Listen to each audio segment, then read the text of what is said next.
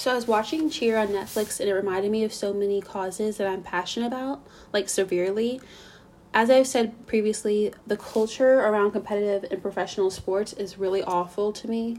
What Cheer really highlighted is how athletes' bodies are pushed to do things that they don't do naturally. When the Trinity superstar was jumping and flipping and was called the Cheer Simone Biles, first of all, I totally expected them to say that, and also I was scared I think this season showed a lot less injuries in comparison to the first season. I think that that is due to the criticism that they received first season.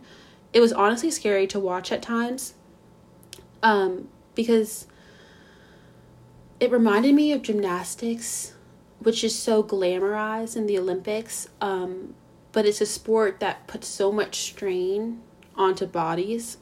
The cheerleaders in this show are so obsessed with reaching these goals, with checking these boxes, winning, and being praised for pushing their bodies to the next level.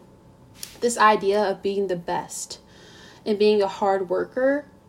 And I know that sounds like okay, but it's scary to me because they're honestly taught to not truly listen to their bodies or even put their bodies first. It's like that win comes before their bodies it reminds me of the Colin Kaepernick quote about how when they have like the football um, draft, I guess I don't know when it's like coach when the players go out to the NFL teams and like audition for them almost, and how it's kind of like a slave auction and the way that they describe these athletes and what they can do with their bodies, it's kind of fucked up because they talk about them like they aren't human, and it's like all these comparisons that they are making to these athletes are referring to animals or things that are not human.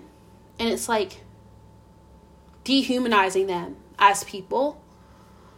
And when you look at Cheer and how they have this tight knit group of family, it's almost like trauma bonding because they constantly talk about the bond and the family that they create. And I feel like that's because they are put in hell constantly there's this episode this season of Cheer where they are going full out, I think at Trinity Valley, and people are like sliding in sweat, and then people are like taking turns puking.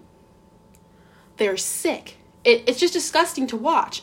And as much as I think that a lot of the coaches, like Monica last season, got a lot of unnecessary criticism, I don't believe any coach should make their athletes continue to compete while hurt. And I also don't believe that these environment should be praised of kids like throwing up and like getting really hurt and continuing to compete, compete. That's just not okay.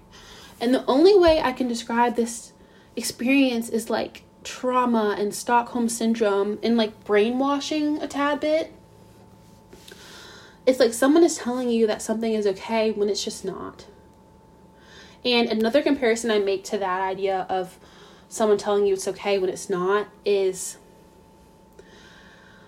how people react to Jerry Harris and his controversy on the show. One little thing that I picked up during the Jerry episode is that he still has a group of people behind him. Like there were cheer moms that were going to house him while he awaited trial. It was kind of disgusting and disturbing, and it made me wonder how many of those moms had minors in their homes that they would have been subjecting to an alleged sexual offender. Uh, I think this is another example of the toxicity and professional sports, you see in Cheers season two, the cheerleaders from Navarro gain this celebrity status. And in some cases, it kind of seems like they have a god complex. I feel like that's how they portrayed Jerry. Um, and it made it easier for him to feel like he had that power to abuse, which he did.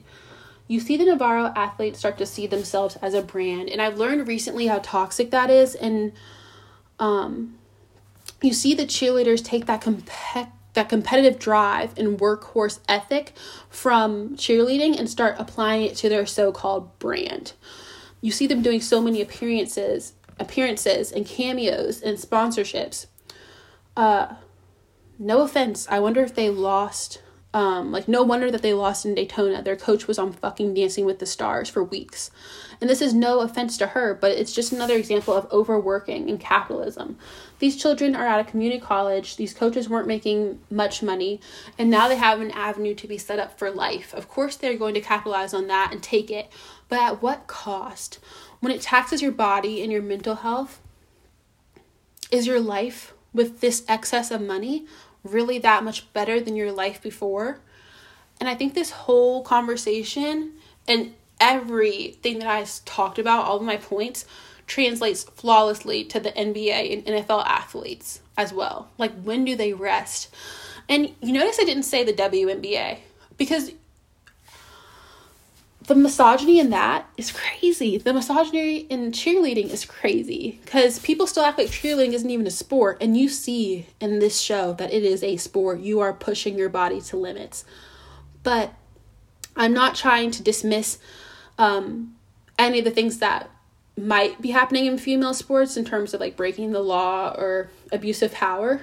But you don't see that happening a lot with anyone from the WNBA and you see it happening a lot in the NBA. Um, these women are great ball players. They're doing amazing work out there, and they're not paid the amount, the same amount of respect, the same amount of money, the same amount of brand deals, endorsements as these men are, and they're also pushing their bodies in uncanny ways. But you don't see that abuse of power. You don't see all of them being influencers. I think that's really interesting and something that I would love to learn more about. Um, I get so offended when people make the most like misogynist comments on the WNBA versus the NBA and how it's portrayed because growing up I watched so much female basketball. And it's amazing. And I hate that they don't get that same platform.